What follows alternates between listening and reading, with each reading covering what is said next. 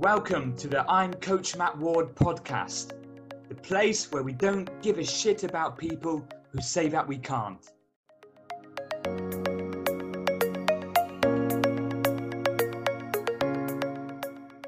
Inconsistency and mixed messages can be the destructive downfall of many leaders, managers, coaches, teachers, organisations, even governments.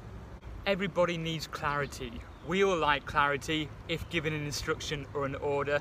So, how can we expect others to deal with ever changing circumstances or requests?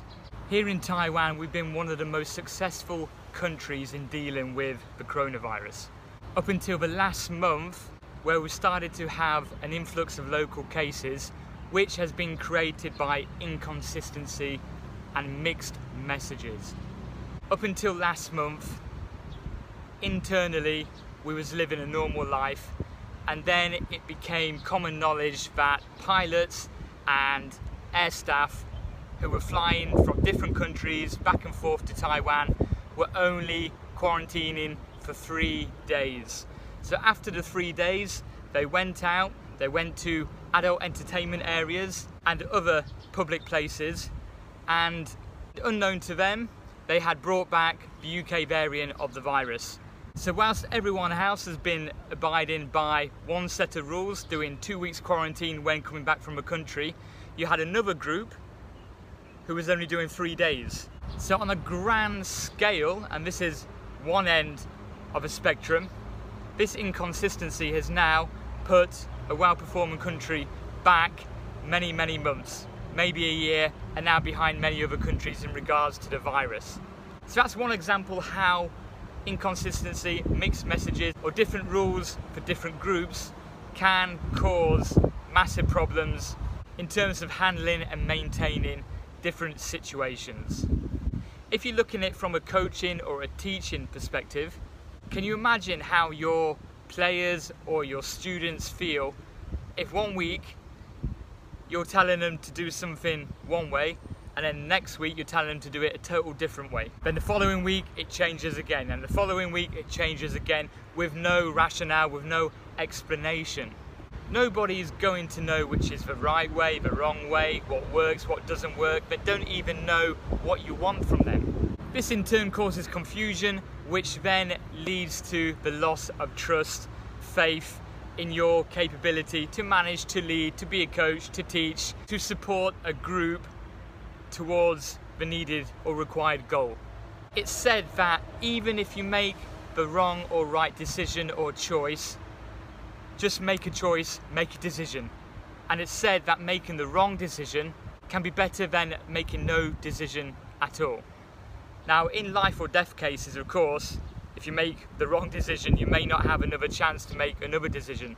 But in other situations where hesitating or not being decisive may lose your respect from your peers, may lose valuable time in a game situation, may have those who you are leading to doubt you and also cause you to self-doubt.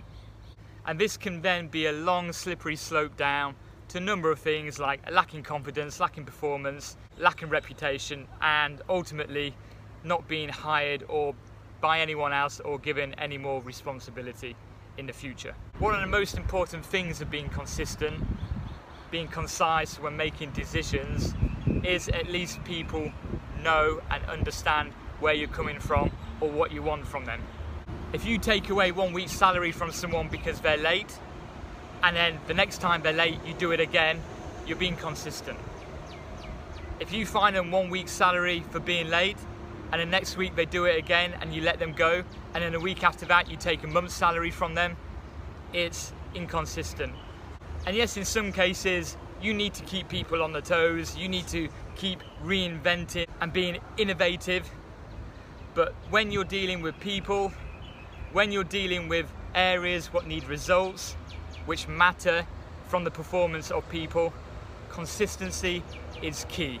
Let's remember, if we do make a wrong decision, own it. Take responsibility. Let people know that you understand and you realize that it's your bad, that it's on you. because this also has a part to play with consistency. Because if you take ownership and responsibility when you make mistakes, the expectation is when others that you manage or lead do the same thing, they then need to take responsibility and ownership. Be consistent in your workings, regardless of the level, and keep the messages and signal as precise and consistent as possible. It's going to help you out, it's going to help everyone else out, and hopefully there'll be less fuck ups which are down to you.